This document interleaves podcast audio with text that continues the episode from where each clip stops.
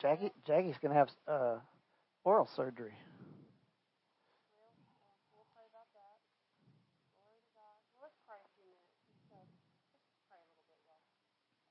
And uh, let's just pray in the Spirit and uh, just let's just uh, lift up the Lord. Father, we come to you in the mighty name of Jesus. Father, we honor you. We praise you. We worship you. We glorify you, Father. Father, we do magnify you. Father, we thank you for all that you are and all that you do. Father, we glorify you. Father, we thank you that you are the good God, that you that you are our that Father, we're so thankful that you're the creator of heaven and earth. You're the Alpha and the Omega, the beginning and the end, the author and finisher of our faith, the writer of the word. Father, we thank you for your goodness and your mercy. Father, we thank you for all that you are and all that you've done for us. Father, all the times that you've rescued us that we don't even, that we're not even aware. All the times you brought us a supply and we weren't, and we're not even aware that it was at your hand. Father, we're so thankful for everything, every provision you've ever play, pray, provided for us. Father, we're so thankful for every protection that you provided for us. Father, we're so thankful for laborers that you sent into our life. Father, we're so thankful that you're weaving the tapestry of our life together, intertwining and inter and interplacing people in and out of our life, Father God. Father, we're so thankful for God connections that you bring into our life. Father, we just give you glory and honor. Father, we thank you for sending your Son, the Lord Jesus, as a living example, as a living sacrifice, a perfect slain, a perfect lamb slain for all the world. Father, we're so thankful for your willingness to be to be separated from your son for a period of time. And Father, we give you glory and honor. Lord Jesus, we praise you. We thank you for you are the Word made flesh. You are our bread of life. You are our living water. And Lord, you're our Savior, our Redeemer, our kinsman, our confidant. Father, we're so thankful for our Lord Jesus. Lord Jesus, we're so thankful for you. We're so thankful that you're our atonement and our paraclete. Father, we're so thankful. Oh, we're thankful, we're thankful, we're thankful. Father, we're so thankful. Father, we're thankful for our Lord Jesus and for our Holy Ghost, the Comforter, our in our inward umpire, the light on, upon our the, the lamp upon our feet and upon our path. Father, our our advocate, our go-between, our intercessor, our helper. And Father, we're so thankful for the Holy Ghost. Holy Spirit, we're thankful for you. We're thankful that you live and dwell in fellowship with us, spirit to spirit, so that we can be connected to the Father and to the Lord Jesus. We're so thankful that you find us fit in, in, in the blood of Christ to be your housing place. And oh, Holy Spirit, we just thank you and we honor you and we glorify you and we magnify you, Father.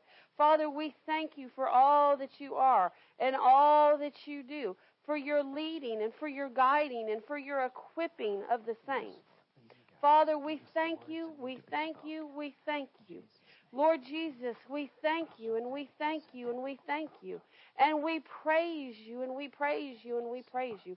Holy Spirit, we thank you. And we thank you and we thank you and we thank you. Father, Father, we don't thank and give the Godhead the honor and glory that we should. And Father, we're so sorry for that. But Father, we do praise you. And Father, we do look forward to our time of fellowshipping with the body. We look forward to our time of coming together as the body and getting to hear from heaven. And Father, getting to worship from the earth to worship you in the throne room. Father, we're so thankful that there's no distance in the Spirit in Jesus' mighty name. Now, Father, this is a time of teaching. This is a this is a time that you've led us and guided us and directed us that we're to teach at this time. We're to we're to um, educate in the law, uh, or in, in, the law of the word, I should say, not not the old law, but the the law of the word, the life of the word. And so, Father, you know the hearts of the people. You know the minds of the people. You know the needs of the people. Michael and I don't know it, but you know it. So, Father, we ask that you just drop down in our hearts the word that you have for your people tonight. Father, that you drop down that which they need to hear. Father, we ask for supernatural wisdom, revelation, and knowledge in Jesus' mighty name. Now, Father, we put you in remembrance of James and John and Josh and the rest of the Rutledge family. Father, we thank you that your hand is upon them, that you're strengthening, you're equipping them. We bind Satan, we bind you and your spirit of grief. That uh, we put you in remembrance that you're bound and you cannot touch that family in Jesus' mighty name. And Father, we thank you for having your hand upon each and every person of Disciples House. Father, that you're bringing them supernatural provision, supernatural strength, supernatural healing, supernatural recovery, supernatural, oh, Father God, provision in this day and in this hour. And Father, I ask that you think through mine and Michael's mind. You speak through our lips the very oracles of God, that you lead and guide and direct us in the direction that we need to go tonight. And Father, I thank you for it in Jesus' mighty name. And all God's people said, Amen and amen. Well, we're just going to follow the Spirit. I'm not exactly sure which way we want the, which way we're going to go, but we'll just start here in 1 Corinthians. 1 Corinthians, chapter one, just seems to be the place that we need to get to and the place that we need to start. Um, glory, glory, glory. Glory. Thank you, Father. Thank you, Father. Thank you, Father. Thank you, Lord. Thank you, Father. Thank you, Lord. Actually, hold your plate. Go, go ahead and turn to 1 Corinthians. We're going to come back. The Lord just dropped another scripture in my heart, and let's go there and and uh, I'll tell you when I get there, once I make sure that I'm leading you to the right place. Because I know as soon as I say a scripture, you're going to write it down. I'm going to say, no, that's not where you need to go. And then you're going to get fussy at me because I messed up your perfect, pretty notes. So I don't want to mess up your perfect and pretty notes. So I'll tell you when to get when I know exactly where we're going. Uh, so hold your place there in First Corinthians, but turn to Matthew chapter 9. Matthew chapter 9. Glory to God. Thank you, Father. Thank you, Father. And we're going to pick up here in. Uh, Jesus had just cast a demon out, and the Pharisees were all up in a to do, and he said he casted the devils out by the devils. And uh, so let's pick up in Matthew chapter 9, verse 35. All right. And Jesus went about all the cities and villages, teaching in their synagogues and preaching the gospel of the kingdom and healing every sickness and every disease among the people. So I want you to notice Jesus went about all cities and villages. Jesus was on the move. He was not just sitting back, taking it easy, and just thought, well, I think I'll just wander on down the road to this town over here and no, he was actively, it said that he was going to all the cities and all of the villages. He wasn't leaving any place untouched in his journey. And he was, and notice he was, he was doing a couple of things. He was teaching in their synagogues. Can you imagine if Jesus showed up in, in uh, Cherokee, huh? Yep. She's just reminding me of our of our confession. We're gonna kind of stay out. We'll, we'll just skip it tonight. Y'all do it in your heart.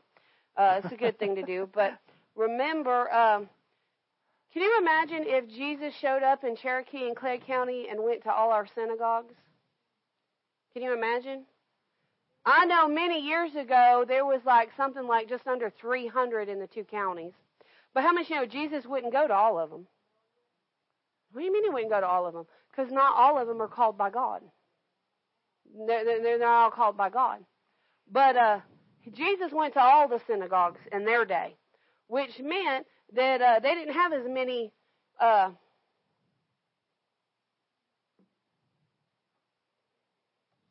They didn't have as many uh, churches or synagogues trying to meet the needs of the people that we have today. And when I say the needs of the people, I mean, well, this church has got to have this, mu- you know, I need a church that has this kind of music, and I need a church that has singles, or I need a church that's for married with children, or I need a church for that's got a daycare, and I got to see churches today are all about what the people want. Synagogues back then were about, for the most part, they the, the reason that they were established was on the idea to actually do things God's way. And now they messed it up. Surely they messed it up. We see that time and time again. But uh, Jesus was going to the he was going to uh, cities, he was going to villages, he was teaching in their synagogues and preaching the gospel of the kingdom. What was he doing? He was teaching and he was preaching Mm-hmm. and healing every sickness and every disease. Did it say that he was only healing a few? Nope. No, it said he was healing all of, of regular, you know, quick over, quick sicknesses and of long-term diseases. He was healing all of them. And so, how much you know? Jesus was seeing some things. Let's keep reading. But when he saw the multitudes, he was moved with compassion on them, because they fainted and were scattered abroad, as sheep having no shepherd. He said, But when he saw the multitudes, in other words, everywhere he was going, he was seeing hundreds and thousands of people. And they were being, uh, and they were coming. Notice what he said. He had compassion on them. In other words, he was overtaken with the compassion of the Father for what reason? Because they fainted and were scattered, having no shepherd. You know what I, having no shepherd. you know what I see here? He was going into the synagogues, which they didn't have churches back then; they had synagogues. So he was going in there, and he was and he was preaching to them and and teaching the gospel to them, and he was healing the sickness and disease of everybody that was among the people or every, everybody that was in the synagogues. But then the multitude is the people that that is, the others, the the Gentiles and the Romans and the Greeks that that weren't going to the synagogues, and there was a lot of them that were sick as well. well, th- And they, and they didn't have a shepherd that because that that is true. He is true. It is true because he he said he was going to all of the synagogues. And now we saw earlier in Matthew that he did outside teaching because of the amount of people that were following them. I don't think sermon on the the Sermon on the Mount was the only outside of the synagogue sermon that Jesus did. In fact, we saw often that he that the multitude would follow him and he would stop on the mountainside or he would stop and get in a boat and and what have you. So what he saw was he saw there was a multitude of people coming that look at what it said.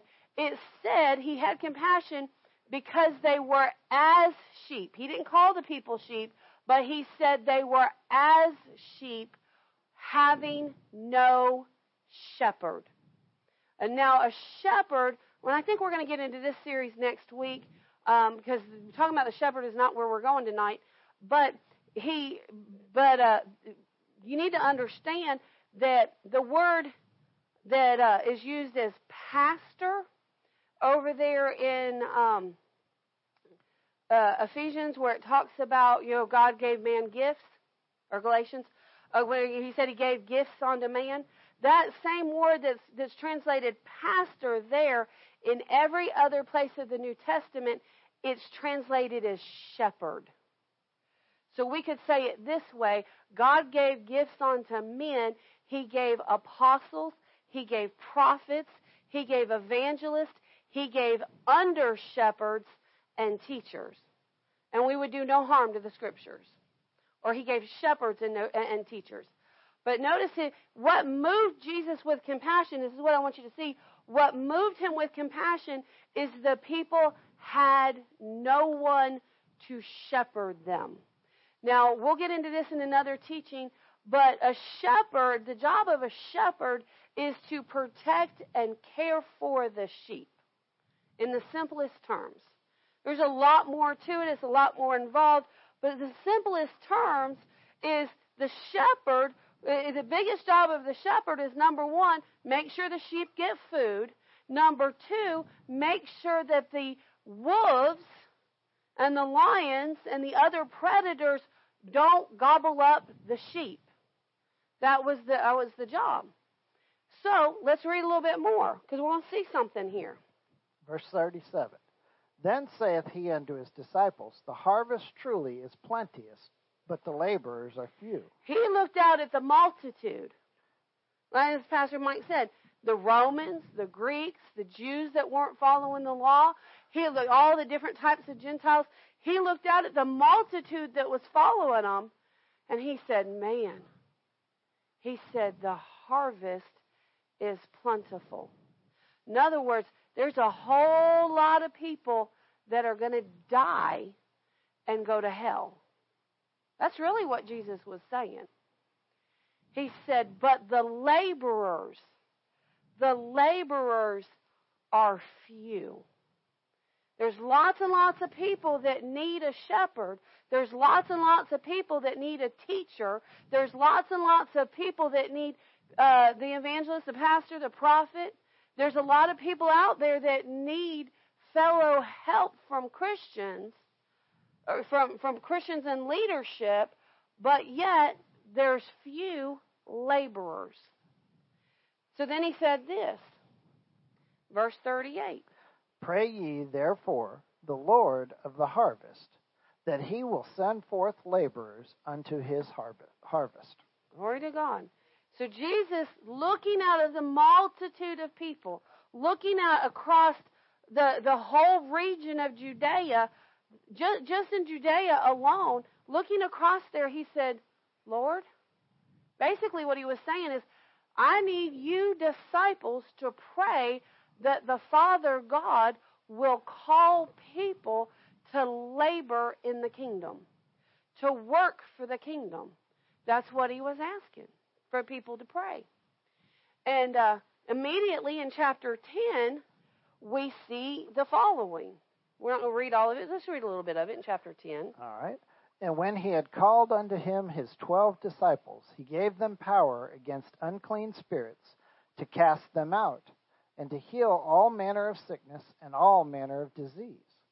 Now the names of these twelve apostles were these the first, Simon, who is called Peter, and Andrew his brother, James the son of Zebedee, and John his brother, Philip and Bartholomew, Thomas and Matthew the publican, James the son of Alphaeus, Alphaeus and uh, whose surname was Thaddeus, Simon the Canaanite, and Judas Iscariot, who was who also betrayed him.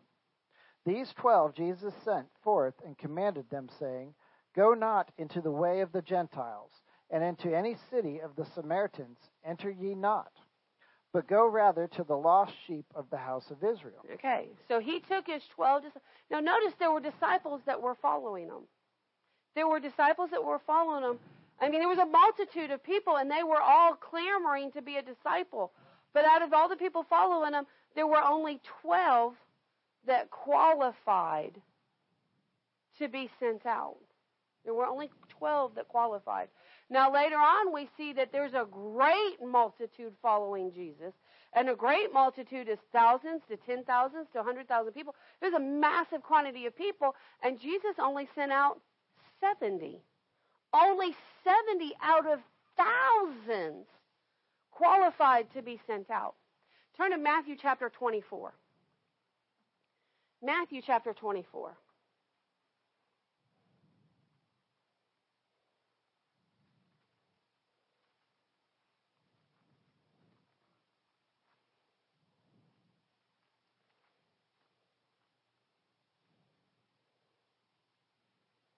Now, here, Jesus is talking about the last days. Let's pick up in verse 4. And Jesus answered and said unto them, Take heed that no man deceive you. I'm sorry, I'm in the wrong verse, wrong chapter. Matthew 22. 22. Oh. Sorry, my bad. Matthew 22. Jesus was speaking some parables here. And Jesus uh, uh, is talking about, he's doing some teachings, he's around the dinner table, He's talking about the the um, master that that makes the marriage supper, and he sends his servants out, and and uh, they go out into the highways, and the and, and they're trying to find people to get in to come to the service and to come to the dinner. And finally, somebody shows up at the dinner in verse 11, and and they're not wearing the right clothing. They're not dressed appropriately. And uh, the Lord, uh, and and Jesus says in verse 13 uh, that the king's servants bound him hand and foot and took him away. So here they here here the servants are out in the roads. They're in the highways and the hedges and everything, and they're saying, "We've got a great master. This great master has performed this wonderful marriage supper, and we need guests to fill the table. Come fill the table." Now, if you get a wedding invitation in the mail, uh, are, you gonna? What's one of the things you're going to think about when you when you decide to go to the wedding? What am I going to wear? What am I going to wear?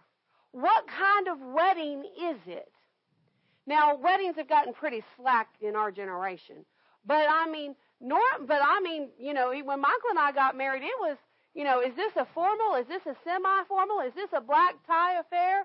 Is this a is this a summer afternoon?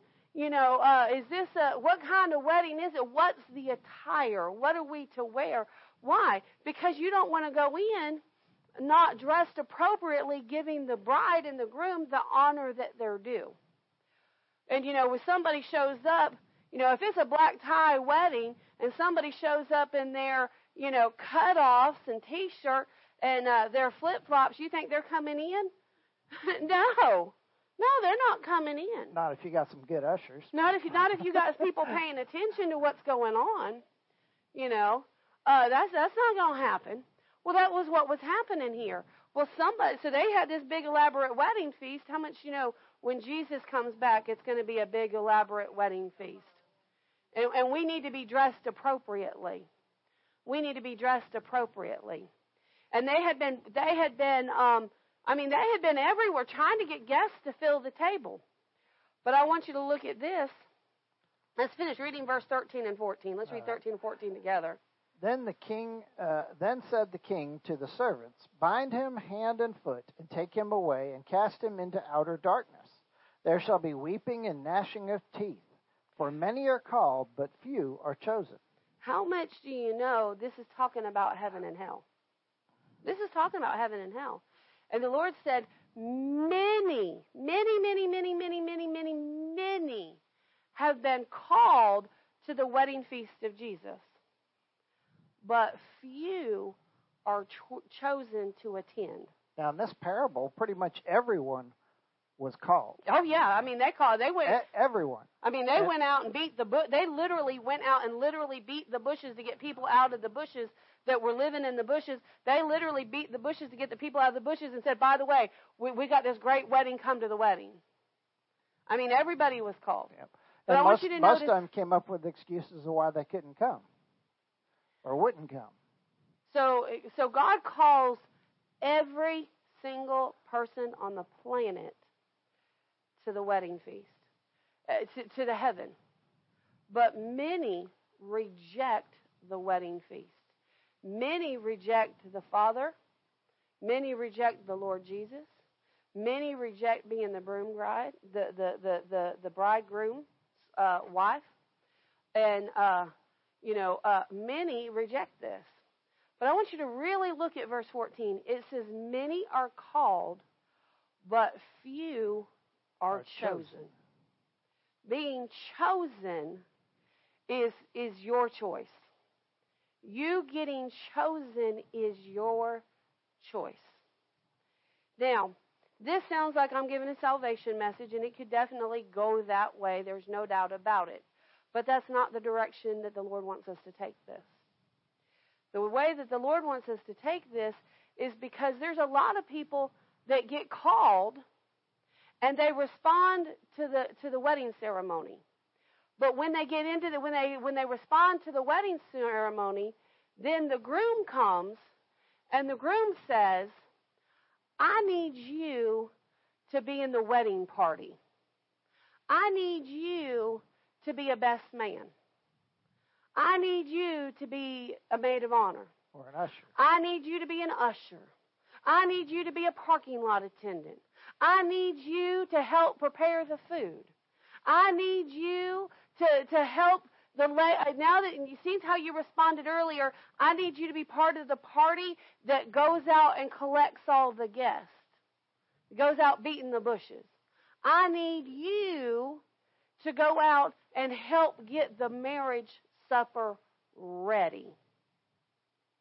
Now, our ministry is called when when we sat down with Brother Randy and said, "Well, we're fixing to, you know, we just took on a church and we've opened the church and, you know, we're, we're this is what the Lord told us to do and this is what we're doing." He said, "What's the name of it?" That's the first, one of the first things he asked us. He said, "What's the name of it?" And I said, Well, the Lord told us to, to name it Disciples House. And he looked at me and my, he said, You mean to tell me you're going to make disciples of the Lord Jesus? And I said, Well, yes, sir. That's what the Lord told us to do. He said, Well, praise God. He said, It's, it's a miracle. It's a miracle. Praise the Lord. You're going to make disciples. It's a miracle. Well, praise the Lord. Um, but part of being an actual disciple, no, not everybody, but part of being an actual disciple, you, now you notice there was a multitude. And, and, and, and who got sent out? Twelve at first. The disciples. And then 70. The actual disciples got called out. So there's been a theme that's followed Michael and I through the years. And, it, and the theme is is that a, a, not everyone, but a higher than higher than 50% average of the people that the Lord sends to us, they know, they'll come to, they'll say, I know I'm called to ministry. I know I'm called to ministry. I'm supposed to do ministry of some type. Some have said, I know that I know the Lord's called me to children's ministry. I know others have said, I know that I know that I'm called to youth ministry. Others have said, I know that I'm supposed to go travel to other nations. Others have come and said, I'm supposed to be a pastor. I don't think anybody. I don't. I think everybody was smart enough not to say I'm supposed to be in a, prophet because that comes with time. But but I mean, just about every area. How much do you know? That means so. There's the calling to the family, but then there's the calling to service. Many are called to the family, and of those that respond to the calling of the family, there's also many in the calling of the family, or that are in the family that are also called to ministry. And just like few are chosen to come into the family, that's their choice. Even fewer are chosen for ministry, and that is also their choice. The biggest thing that I have heard, that we have heard from every person that we have dealt with that has had this knowing on the inside, the the number one question that they ask is why me? Why me? Why me? Why, why, Lord, why me? Lord, I'm busted. Lord, I'm broken. Lord, I'm a hot mess. Lord, I got a stutter. Lord, I got ADD, I got ADD, ADD, ADHD, AD, I, I got every letter of the alphabet behind my name. Lord, I'm, I'm, I'm, I'm, I'm, I'm, Lord, I'm an introvert. I don't really like to be around people. Lord, I, I, I got problems. You want me to stand up and preach to people? I can't do that. I dropped out of college because I wouldn't take, because I wouldn't stand up and give a report. So all I had to do was read. Why? I'm so glad you asked. Go to First Corinthians. One of my favorite ones is I don't like people. I don't like I don't like people. Well, you know what? right. I don't like. I told the Lord. The Lord told I mean, I was in the Episcopal church as a teenager. And the Lord spoke to me in an almost audible voice and said, You're going to be a pastor one day up there ministering. And I laughed at the Lord. I literally laughed out loud in the middle of a church service that you're supposed to be a church mouse in. I laughed out loud and said, Ha! God, that shows you what you know. Women aren't allowed to be ministers. Here we are. At least that's what you've been taught at that point. That's what I'd been taught at that time. How about you know, you ought to quit getting man's opinion and get in the Word and find out what it says for yourself. Amen. Come on, get in the Word and find out what it says for itself. Don't you know that the first people that Jesus appeared to and said, Go tell them I'm here, were women? Don't you know the first people Jesus said, Go preach of my uh, of my resurrection. Go preach. Go tell the men we're women. Does that mean that women are supposed to outnumber men in the pulpit? I don't think so. The Bible says that God's no respecter of persons. Glory to God. But why me, Lord? Why me? Why? Well, 1 Corinthians chapter 1 will give you the answer. 1 Corinthians chapter 1 will give us the answer. Glory to God. No, we don't have to start right there at verse 1. Lord, we wouldn't get to the verse we need to. Oh, my goodness. Let's start in verse. Uh, mm, well,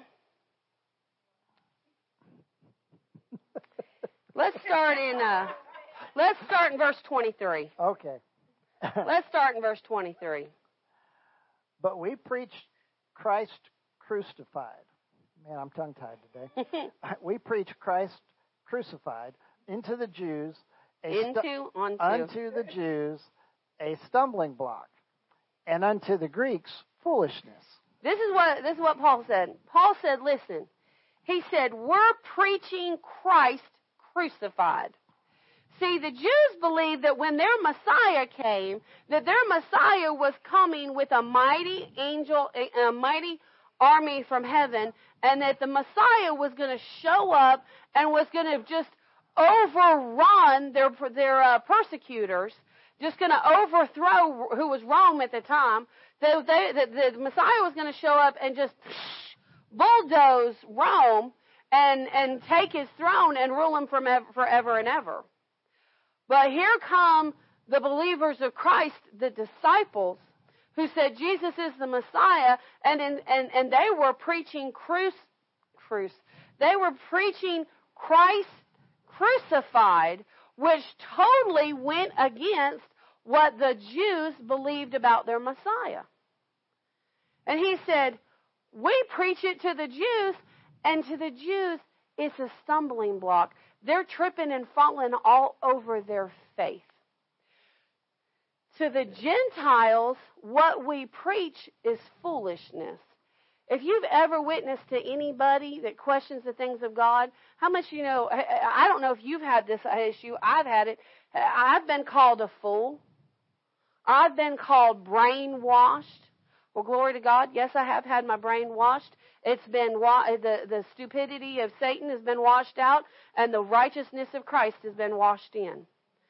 Glory to God. Yes, I have been brainwashed, and I got the mind of Christ. Thank you, Jesus. Uh, he said, you know, he said, he said, this that we preach to to the world is foolishness. Well, glory to God. If you're going to be a fool, be a fool for Christ. Come on. If you're going to be a fool, be a fool for Christ. Don't don't build don't build your life on being a fool for Satan. Come on. All right. Verse 24? Yep. Okay. But unto them which are called, both Jews. No. Yeah. But unto them which are called, both Jews and Greeks, Christ, the power of God and the wisdom of God. He said, we're preaching, he said, we're preaching Jesus to the Jews and the Gentiles. We're preaching Jesus, which is both the power and the wisdom of God. Listen, when you preach the gospel, and, and don't let that word preach mess you up. That word preach simply means to proclaim. We have a little bit of a situation in our community, and I'm, I, I love our Baptist brothers and sisters, and I'm not dogging on them in any way, shape, or form. I'm just trying to help the church understand the difference. To preach means to proclaim.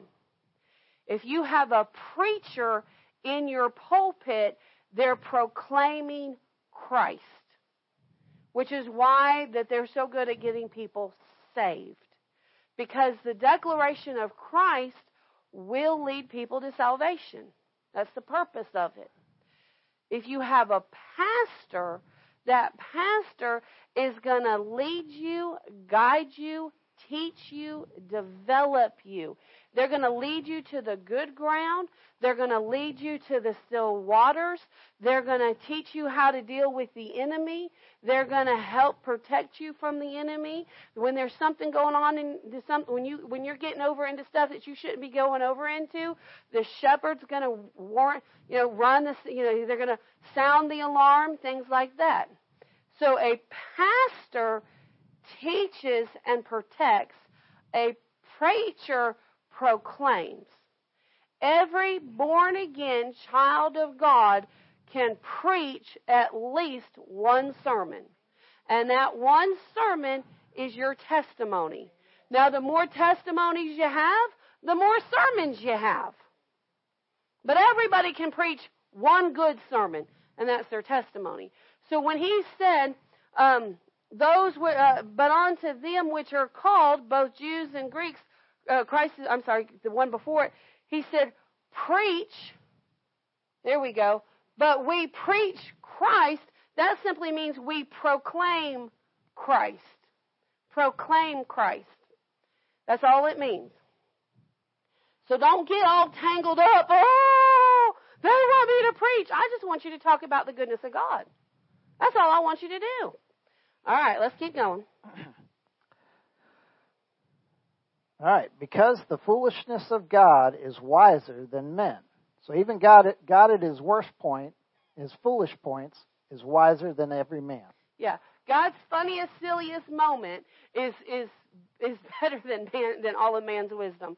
I mean, I've had God tell me a couple of jokes.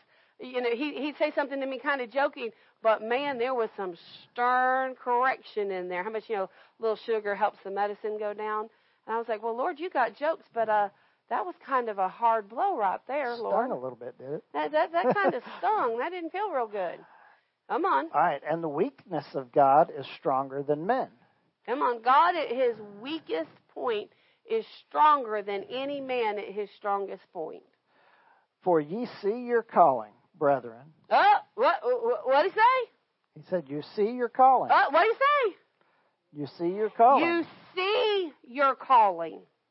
You see it. You see that you've got a calling. The Lord has showed it to you. He's revealed it to you.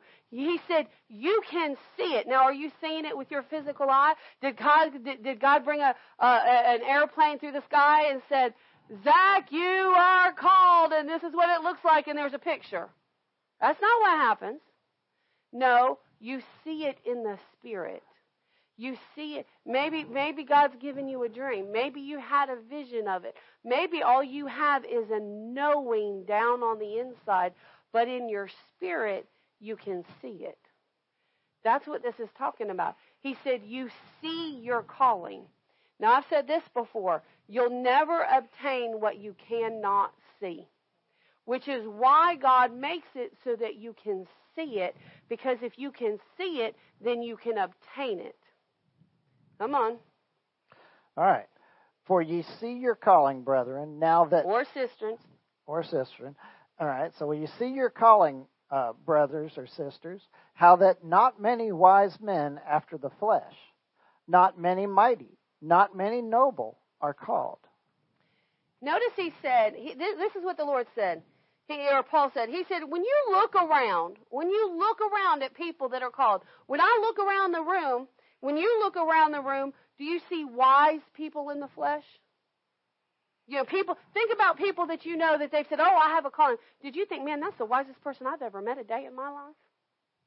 I know it's not. Man, he said, No. He said he doesn't call wise men. He doesn't call mighty men. He doesn't call noble men. It's real interesting when you get around. Michael and I have been around ministry long enough. You know, when you first start off and you're a peon in ministry, you don't get to be around the ministers a whole lot because you're busy running and serving and doing this and doing that, and you really don't fully understand everything that you're seeing. But once you get some seasoned, once you're a little seasoned and you make some God connections and you get around ministers, oh my goodness. You get a room full of ministers and you talk about a hot mess before Jesus got a hold of them. It's, I mean, I've gone, we've gone and sat with ministers. I mean, a nice group of, you know, get, get out of a service, get a nice group of ministers together. Everybody's, oh, it's wonderful. Oh, the word's so good. Oh, the word's so good. And they say, oh, you want to go lunch? Oh, let's go to lunch. You go to lunch. And it's crickets around the table. Why is it crickets around the table? Because everybody sitting at the table is an introvert. They're all afraid to talk. They're all like, small talk is a foreign concept to them. Finally, somebody will say something about the Bible. And then it's like, I mean, it's like you set off a fire alarm. And then that conversation gets done and it's crickets. And finally, I mean, it's crickets. And going, why? Because they're all, they're all used to their little closed off shells. They don't want anybody to know. I mean, talk about hot messes. A large number of, uh, we really like it Listen, we really like it when we get a minister that comes to lunch with us that has a checkered past. We really like it when they have a checkered past. Because then we can ask them about their crazy stories. We tell, we say, tell us, tell us about. We love, when Larry and Angela will get here, and we'll, and, and, and you know, Larry, he's sharing it publicly. You know, Larry used to drug, uh, used to deal in dope. You know, and he used to hide it in the VW bug. Remember that? Mm-hmm. And go over the Canadian line with it. And he'd tell us all these stories. And uh, he'd tell us how he, you know, he he dressed like a gangster. Now us older, you younger people won't understand this. But remember, uh, you know, uh, us older people remember years back when they'd wear the button-up shirts and they'd be unbuttoned about halfway and they'd had all the gold around it. Look, look, Bob's over there smiling. I remember them days. yeah, I remember him too. He said, "Oh yeah," he said, "I had all the bling." He said, "This generation thinks they know something about bling." He said, "Honey, we wore real bling back then. we wore the we wore the real thing back then." Oh no, we love it when we get it when we get somebody who's got a checkered past because now we got something to talk about. Now we got something to find out about. You know, but you get ones around that were just too that just that were just real mousy and didn't do much and yeah, they were just completely withdrawn and full of fear and full of anxiety. And they tell you stories like, I, I, I used to be so scared that I sit in my room in the dark and cry. Like we're like, well, that's not what's something we want to talk about. I mean, you're right. We're like, we're like, well, praise the Lord, you got set free and redeemed. Hallelujah, thank you, Jesus. You know. No, when you get around ministers, you'll find out they're some of the most they were, before Jesus got a hold of them, they were some of the most broken people. They were drug addicts. They were alcoholics. They were, they were in, involved in all kinds of filth and mess. They were, they were completely isolated. They were sickly. Some of them were very, very sickly. I was one of the sickly ones. Very sickly. Uh, but you know, so God is not, God does not look, He's not looking for people full of wisdom. He's not looking for people full of knowledge. He's not looking for the for the star athlete. He's not looking for the He's he, not looking for the heroes or the or the kings and queens. He's not looking for them. Why is he not looking for them? Because they already have so much natural they, they've already been gifted with natural ability that if God bestowed his gifts upon them, they would it's very easy to get the big head when the spirit starts to use you that they would begin to take credit for it and the devil would use it to take them down. Let's read a little bit more. All right. But God hath chosen the foolish things of the world to confound the wise. He's chosen the student that struggled all the way through school. He's chosen the ones with the learning disabilities. He's chosen the ones with the speech impediments. He's chosen the ones that are partially blind or legally blind. He's chosen the ones that, are, that were crippled that he healed. He's chosen the ones that have been emotionally bankrupt. He's chosen the ones that have been through rough and bad relationships. He's chosen the ones that have been bound up in fear and anxiety and worry. He's chosen the ones that have been sick. He's chosen if may if I mean if we were in the interview process for ministers, okay, well you got to be able to teach, you got to be able to have compassion, you got to be able to communicate well, you've got to be able to read and, and comprehend what you read.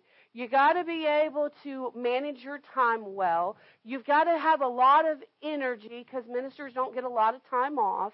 You've got to have a lot of finances because uh, it takes a lot of money to run a ministry. If we listed the qualifications, uh, how much you know we'd find we we wouldn't find many that qualified. No.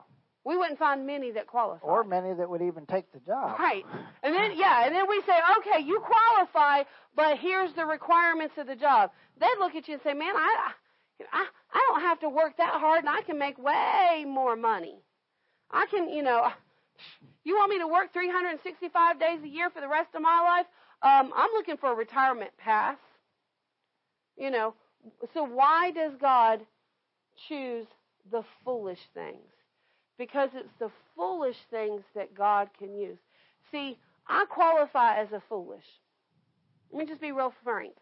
In the seventh grade, uh, at the end of at the end of my seventh grade year, I brought home. Now I'm I was a whiz in math. Always had been a whiz in math. Always got A pluses in math. I could knock math out like there was no tomorrow. Now English, I had some struggles. I could do the grammar, but the spelling and getting the work done and all, I, I struggled. I was I was pretty good. I was good in science at that point. You know, I had some good areas, but English was always like, I mean, it was a struggle to bring home a D in that class. Uh, but you know, and the other classes were all C's. And then math was like A plus. It was crazy. Well, my seventh grade year, you know, report card time, and uh, I took my report card home. And now at that point in time, we took, uh, we we had seven classes a day. And I took my report card home. I had six F's and a D. Well, your D was in math, right, Pastor? No, my D was in gym because they didn't give anybody an F. So technically, I had an F. In, I had an F in that class too, because that's the lowest the coach would give you was a D. Mom, thank God she had enough sense to fight for her child. Thank God. And uh, she went and talked to the school system, and they said, "Well, you know, we don't know what, what's wrong with your child. You know, you probably." And she, I mean, she got a hold of them. I don't know how she did it, but she got a hold of them. And for the next four days, I would get off the bus, and one of the faculty ladies was standing at the bus waiting for me. And I'd go to her office, and I'd sit in that office, and we would run, we'd go through tests from the time I got to school to the time that the bell rang to go to the bus. I sat there all day for four days doing test after test after test after test. I mean, you get your little breaks, of course, but it was, I mean, I didn't go to my classes. I literally, four days of testing. At the end of four days, they sat us down and they said, We know what's wrong with you. I said, You do? They said, Yep. Now, at that point, computers had just become a thing, and one of the classes that I got an F in uh, was computers, computer basics. You know, that's where in that class they teach you this is the plug, you put it in the wall.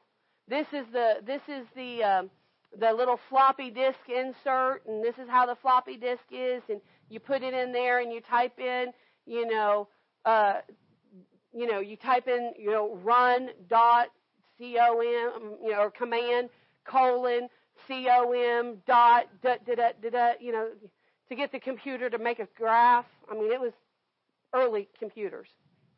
Basic, basic, basic. So they said, they said, well, they said, they said, how you do, how, do you understand your computers? And I said, oh yeah, and I could tell them about the computer. And they said, good, this will help you understand what's wrong with you. And I said, okay. They said, well, the really good news is, is you have a fourth, a fourth year college math level. I could do math problems that I had never seen a day in my life and get the answer right. And they'd ask me, how, how do you know that's the answer? I said, I don't know, but that's the answer. I mean, I could, I could knock it out. But then they'd give me to read a little something and I'd trip and stumble all over it and they'd say, well, tell me what you just read. I don't have a clue. Well, let me, and I said, I don't have a clue what I just read. Don't have a clue. And they said, okay. So my reading level was at the second grade. This is the end of my seventh grade year. So I was that far apart on the learning scale. They said, this is what we have figured out. They said, think of your brain as the, as the, compu- as the memory unit, the, the processor and all that, the insides of the computer. Uh, uh, uh, your brain is the computer. And I said, well, okay. I said, I can understand that. They said, you know, you, you use a keyboard to put stuff in to the computer. And I said, yeah. They said, think of your eyes as the keyboard. I said, well, that's a little weird, but okay. Use your eyes to put information in. I said, okay. They said, now you got that little that little thing on this, uh, you know, got that little thing that you use and you know called the mouse. And I said, yeah, I know what the mouse is. They said, and you can use it to put information in the computer. And I said, yeah. They said, think of that as your ears. And I said, okay. They said, well, here's what we figured out from the test that we run. Your your keyboard works perfectly, and your mouse works perfectly. The information goes into the computer. I said, well, praise God. Well, not then, but I just said, okay. And, uh, well, that's good, I think is what I said. Well, I said, well, that's good. They said, the problem is in the computer itself, your brain. I said, what do you mean? They said, well, we can prove that you, by our test, we can tell that all of the information goes in. But somehow, once it's in your brain, only bits and pieces of it remain. They said, so we can give you a list of five things, and immediately you can spit the information back out at us and tell us exactly what the five things were. But if we wait 20 minutes and we ask you to list the five things again, you'll get the first and the middle and the last. Other times you'll get the first two, miss the next two, and get the last. Other times you'll get the the first one, miss the next uh, two and get the last two. They said there doesn't seem to be any rhyme or reason to what you hold and what you lose.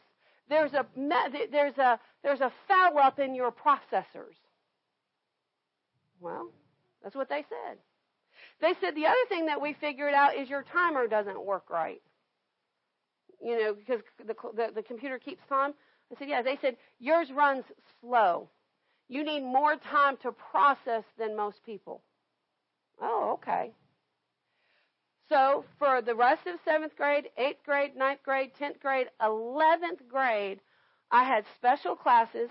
My grandparents paid for me to have a tutor after school, and I had to completely learn a different way. And even and and and I had to have before they had IEPs and all that. That that wasn't a thing back then. I had to have special permission from my principal. I had I had a letter that I had to show my teachers from the principal that said that I could not take timed tests and, and my homework assignments. I had to be given extra time because I was capable of doing the work. I just couldn't do it as fast as the rest of the students. The other problem that they figured out is that um, when I read, if I read out loud, I retain nothing. If I read in my head, I retain nothing. But if I'm looking at it and I'm hearing it at the same time, I retain it perfectly. Perfectly, word for word. So they had to teach me how to read and hear everything at all times. I could not spell, to this day, I still cannot spell phonetically. You say a word and, you know, you sound, they say, oh, just sound it out. Used to hate that when I was in school. I, I say, Mom, how do you spell this word? She'd say, sound it out. And I'd say, and I, and I, and I sound it out. And, and I'd say, is that right? She'd say, I don't know. Go look it up in the dictionary. If you don't know how to spell it, how are you supposed to look it up? Come on now. So frustrating. I had to learn how to spell using lexicons. Anybody in here know what a lexicon is? Oh, I got an empty house. A lexicon are bits of pieces of words that make up other words. So I had to use my really cool memory skills and I actually had to memorize all of the little portions of words. Like go ahead, ask me to spell interjection. I can whip that thing out because it's in and ter and jek and shun. I got that. But you ask me to spell which. It don't matter. I'm going to spell them all wrong. I have to. I had to memorize them. I had nearly. I, I don't remember. It was three or four hundred words I had to memorize because you can't spell them with lexicons. Foolish things of the world. These little mini books back here. When the Lord said, "I want you to start reading that," you're going to need to start reading. I said, "Lord, I can't read." He and, and I and I picked up the mini book. It took me a month. It's a little book It's about this big, maybe a little bigger, maybe about that big. It's probably four sheets of paper, if that. It took me a month to read it because I'd have to read one paragraph and I'd have to read it about 10 or 15 times to comprehend it. And then I was so mentally exhausted that I'd have to take a nap. It took me a month. But I, my, my pastor taught me how to ask the Lord he showed me scriptures where it said, The Lord will teach you all things. You have no need of a man to teach you anything. He said, he said, The Lord can heal you of your learning disabilities. And he taught me how to believe and trust God to heal me of my learning disabilities. And now, now here's the funny thing. It's not really funny. Um, I only read, I only read books about God because I can whip through those and get them books on things to entertain or whatever, I'll read it for a few minutes and then my brain says, "Why are we reading this? This don't this don't help me." My spirit will say, "Go go read stuff that'll help." But I mean, these books back here. If you go in my office, you'll see books upon books upon books. Uh, Brianna or Jackie, one of them asked me one day. They she said they said, "Did you have you read all of these books?" And I said, "No, there's quite a few of them I still have to read." I said, "But I've probably read a, good 50% of them, and many of that that I've read, I've read multiple times. Multiple times. See, God doesn't call the great people. He calls the people that have issues because I'm going to tell you right now, if you've complimented my preaching ever, I've told you every single time, it's not me, it's Him. Because I can tell you for everything in me, I can't do this without Him. So, so why is Robbie telling you all this? It's, it's exactly that because it, God uses the foolish things of the earth to confound the wise or those that think they're wise. You know, myself, I I, I didn't struggle at school. It was e- it was too easy for me. I, I tested at a genius level in grade school. Not so much anymore. But I'm I'm still pretty I'm, t- I'm still pretty smart, and I've always been pretty smart, and things have always come easy for me. I've always been able to figure things out. Given an, and the only reason why I wouldn't be able to figure it out is if I didn't have enough information to figure it out, which happens. But I'll tell you, God uses the foolish things of the world to confound the wise. He certainly does that with her. She confounds me all the time she can run she can run rings around me with argue with arguing the things of God, and it's amazing to watch. But here's the thing: has anybody here ever seen a turtle on a fence post? Yeah, you have. Did, how did that turtle get there? It, he didn't. He didn't. He didn't fly up there. He didn't crawl up there. He didn't climb up there. He didn't miraculously drop out of the sky and be there. Somebody put him there, right? Well, that's what God. That's what God wants us to be. He wants. He wants when people see us, when he, when he, people see Robbie, they know that there's no way on earth that she got there without him, and no that's way. the way God wants us.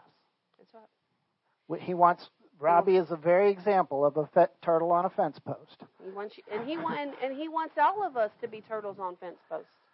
He wants all of us. Listen, those of you that are sitting in here that said, "Man, I, I've had that call, but I just don't understand why God called me." He called you because you qualify as the foolish things of the world. He's call you qualify as. Let's keep reading this verse, these verses. Let's keep. Let's just read a little bit more. Verse twenty-seven. All right. But God has chosen the foolish things of the world to confound the wise, and God hath chosen the weak things of the world to confound the things which are mighty. Listen, he doesn't he doesn't call the superstar athlete. He calls the weaker people. and and some of this and some of this. Well, where is it weak? Well, because I was not only did I have a learning problem, but I was very emotionally broken as a child. I was very emotionally broken. I thought that nobody wanted me. I thought that that I was. I I mean I did. I I mean I can look back now because I have the eyes of God now, and I can see that I was truly loved. But as a child, I felt like every person in my family just wanted me gone. That's the way I felt. I was so emotionally messed up. I, I, I, all I could see was my weaknesses. All I could see was my messed up eyes. All I could see was the goofy red hair when everybody else in my family was blondes and different colors, All I could see was how I didn't, how I had tall, skinny people in my family and I was the short, chubby one in my family. All I could see was I just did not fit. I was very broken emotionally. Michael, when we met, was very broken emotionally. We both come from broken families. We both come from families with a history of abuse in them. We both have, I mean, we, we just did. We both came from families. I mean, we had drugs and alcohol in our home. He had alcohol in his home. I had alcohol and pornography in, in my home. That's right. I mean, we came out of extreme weakness. And cigarettes. Yeah. I mean, and and I mean, we we came out of a. I mean, we came into the world in a in a true state of weakness, and and people look at us and they go, "Man, y'all just don't quit." I had uh, uh Colby Jones. We were we I mean, we've been doing camp, games at camp for years, and I mean, it's a it's a job and a half. And uh Colby come out and he said, we were standing there kind of towards the end of the day at, at the end of camp one day, getting the trailer loaded and what have you it was the last game section, and so we were kind of helping with that and kind of getting stuff packed at the same time. And Miss Robbie looked, and Colby looked at me. He said, "Miss Robbie," I said, "Yeah, honey." He said, "I mean," he said, "I don't know any other way to say this, but to use this terminology. So please don't take it offensively." And I said, "No, you're fine. What is it?" He said, "Let me." Tell you. He said, "Miss Robbie," he said, "You and Mr. Mike are absolute beasts. I mean, y'all are absolute beasts." He said, Y'all are out here working here. He said, You're up early with your youth. You're keeping up with your youth. You're keeping up with your church. You're doing all of these games. Y'all don't stop. You're serving in the service. You're back out here doing this. Y'all are running like Energizer bunnies out here. He said, and I've not done a whole lot, and I am completely worn out. And he's 20 something. He's in his early 20s. And physically fit. And physically fit. and he's like, I don't know how y'all do it. And I looked at him and I said, Colby, it's the anointing.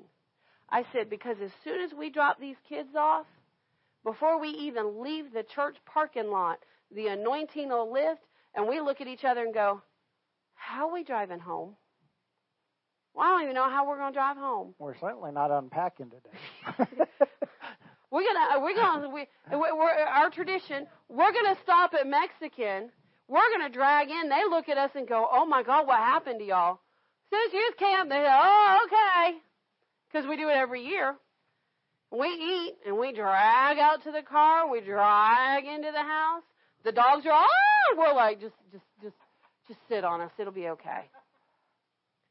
God makes us strong. Let's keep reading.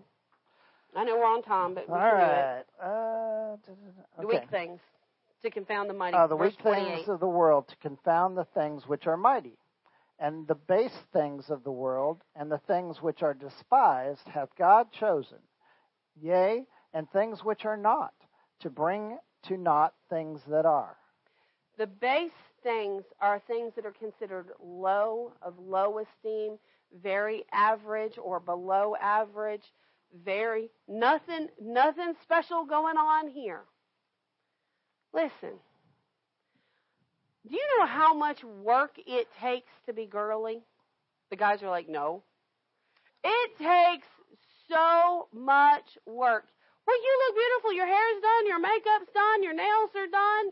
Man, God's been teaching me for 50 years how to do all this stuff. And I still don't have it figured out. I go stand in my closet and go, Lord, what what do we do? What are we doing?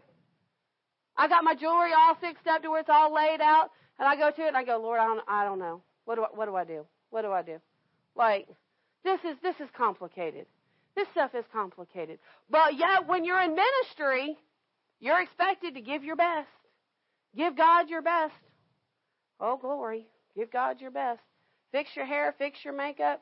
I mean, before I got into ministry, a little thing of makeup, I, I, I literally wondered. The guys won't get this, the ladies will. I literally wondered. Because, you know, you hear guys come, did she spend so much money on makeup? I don't know how she spends all that money. Before I came into ministry, because I didn't understand it and I didn't get it, and base very natural. Before I came into ministry, I had the same mascara, lipstick, and face foundation for probably it, it literally got old and bad before I used it all. And now I, I'll pull out. I, I pulled out my my foundation while we were on on the trip, and I went to pump a little bit out, and it went, and I went. I've only had this like, I've only had this one like a month. Why is it empty already? Why? Why does this stuff's expensive, Lord? this stuff's ridiculous. Listen, God will change you. He will change you. And He will help you. And you'll be able to look at people and say, This ain't me. So this ain't me. So why are we telling you all this? You know, we're showing you that God uses people that are broken. God uses people that aren't perfect. God uses people that don't think much of themselves. That's right. He used Moses. Moses tried to beg off and said, "God, I can't spot." Moses was a I murderer. can't. I can't go speak to the king. I. I I, I, I can't stutter speak. I study. I stutter. I have trouble talking to people, and you want me to go give them your words? I can't do that. But God said, "No, I want you." You know, God wants all of us. See, now when you when you think back on what we started out with, there was the there was the twelve disciples and the seventy disciples, but there was multitudes of disciples, but only seventy got called, got sent out, got, Got sent chosen. out on mission. Now, part of that has to do with with them doing their part, but part of it also has to do with this right here. Right, and and why did why did only seventy get sent out? Because the others didn't meet the qualifications. That's right. Well, some of the qualifications are you can't be perfect. Right. If you're perfect, you don't need God anyway. right. Right? Well, you do. If you think you're perfect, then you definitely need God. uh, Yeah. But but many many perfect people don't think they need God. That's right. So that's why they're not qualified. You know. But the the the the the, the broken ones, the the imperfect ones, they know they need God. That's right. And that's part that's the first qualification to being called. One of the, one of the I just just hearing the Lord speaking. I know we're at time, but we want to hear from the Holy Ghost. One of the things I just heard the Spirit say is this. He said, I, I want to get it right, Lord, help me. God likes to use the people that know that without Him they cannot overcome the devil. If you have to, str- if you had to go through a period in your life where you had to struggle and fight your emotions, fear, anxiety, finances, feeling low, whatever, if you had to fight through that, then when you get the victory of that, you will know and understand I got the victory because of God. Whereas the, if you never went through those attacks, you'll never understand the people under your ministry that struggle with those things. And therefore, you will not be able to be moved with compassion. See, I, I'm telling you, if you're struggling with things, if you think you're not worthy, if you think, you know, I've got all these problems, I can't do it, I can't do this, I can't even do life, God should. wants to use you. He wants to use all of us. Oh, yeah. It, he called everyone, He called the whole world, but only a few get chosen. Right. So, if you're struggling with things and you think you're you're lost and, and there's nothing, but you love God, know that know that He wants to use you. And I'll say, and let me say this too: if you if you're a person that's hearing this, I know everybody in this house, so I can say we can talk about it this way. But if you're online and you say, "Man, I, I've never, I've never had the issues you're talking about. Does that mean God can't use me? Oh, no. No, God can use you. But what you're going to have to do is you're going to have to humble yourself and you're going to always have to keep a guard on yourself to stay humble. Because let me tell you, as bad as I felt without God, when I got a hold of the authority, when I got a hold of power, when I got a hold of God teaching me, when I got a hold of, or I should say it this way, when the Holy Ghost got a hold of me and started flowing through me, people would come to me and build me up real big. Oh, you've got a special connection with God. Oh, you're gifted. Oh, man, you're a wonderful teacher. I mean, oh, God uses you to heal the sick. Oh, how wonderful. I mean, that will get to you and you will get the swelled head and you will begin to think that you are something very special. But if you are not, and if you are not careful, the devil, pride, the spirit of pride will sneak in and take you down. Uh, how am I, why, why am I saying this? Because I dealt with it. People were, because I had gone so long without accolades, when accolades were coming, I got over on dangerous territory because I start, uh, you start to get the swelled head. And the Lord, and I was praying, and the Lord said, You can't do anything that you're doing without me. And I said, Lord, you're absolutely right. I can't. And then he reminded me about how Dad Hagin, how Jesus appeared to Dad Hagin, and he told Dad Hagin, he said, Be careful in two areas. Number one, never touch the glory. In other words, you may you always make sure to give God the credit.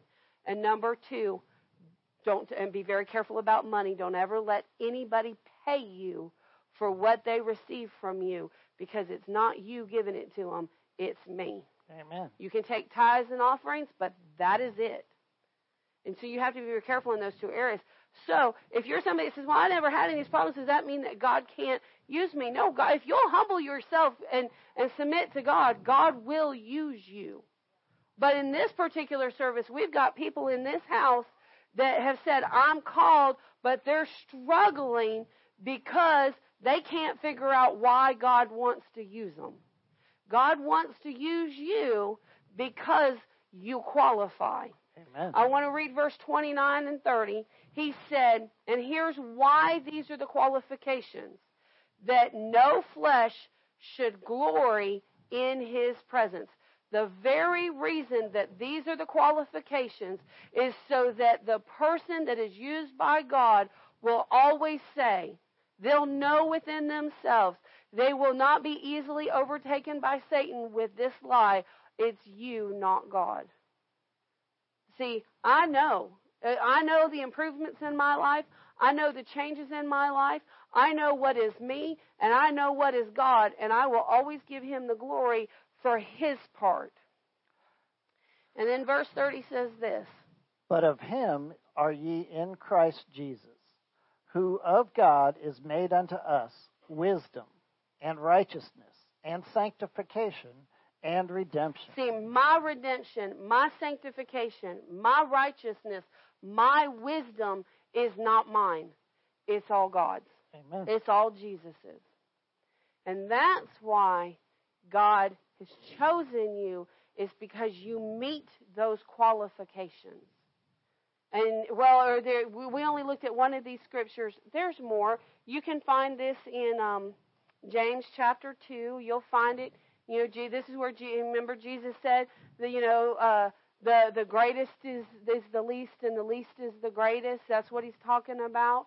Um, there's lots and lots of scriptures along this line, but these are the clearest of scriptures. And so, uh, when Satan comes to you and says, "Well, what makes you special?" When Satan says, Jesus "Are you kidding? Are you are you kidding?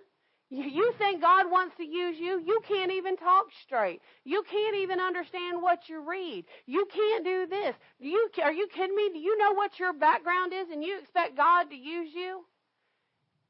You can look Satan square in the face and say, according to the scriptures, I qualify because I know without him I am nothing.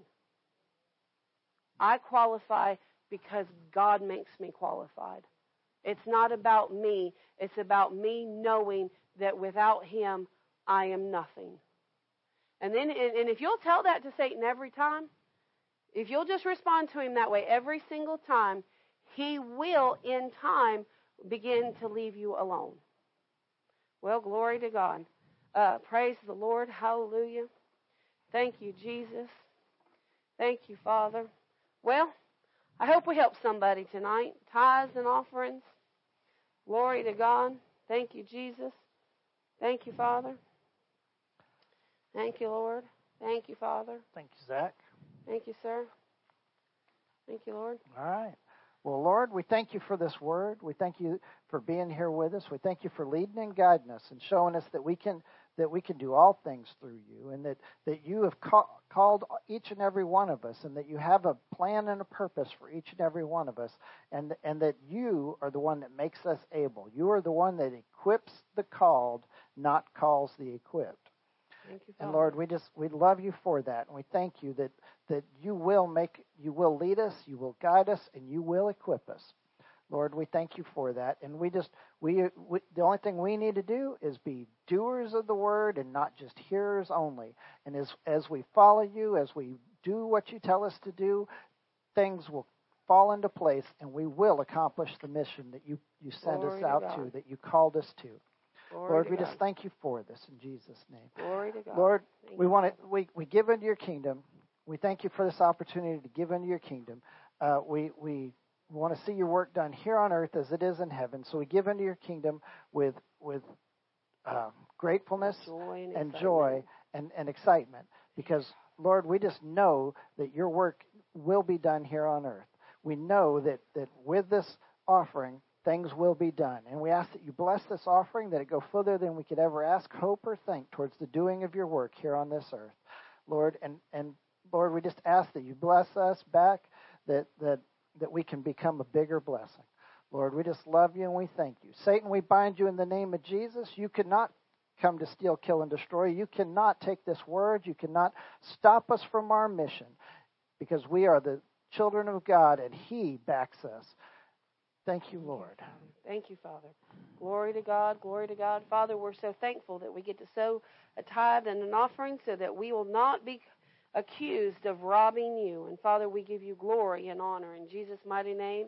Amen, Amen. and amen. As Zach serves the people, just want to remind you um, August 4th of this year, we will be five, we will have completed five of our 10 years. For those of you that were with us in the beginning, the, when we started the church, the Lord spoke to my heart and He said, You got 10 years to get ready. He didn't tell us what we were getting ready for. He just said, You got 10 years to get ready. And I, and I was writing the date on my check, and I said, Look at that. I started to say, Wow, y'all, look at that. We, we got 11 months to go. And when I, when I said that it, within myself, the Lord said, You've got your, you remind them, August, you've got five years left of the 10. Time goes by real fast. So don't let up on your walk with God. Continue to push in because God's going to do big, big things in us and through us. And uh, it's just going to be a wonderful time.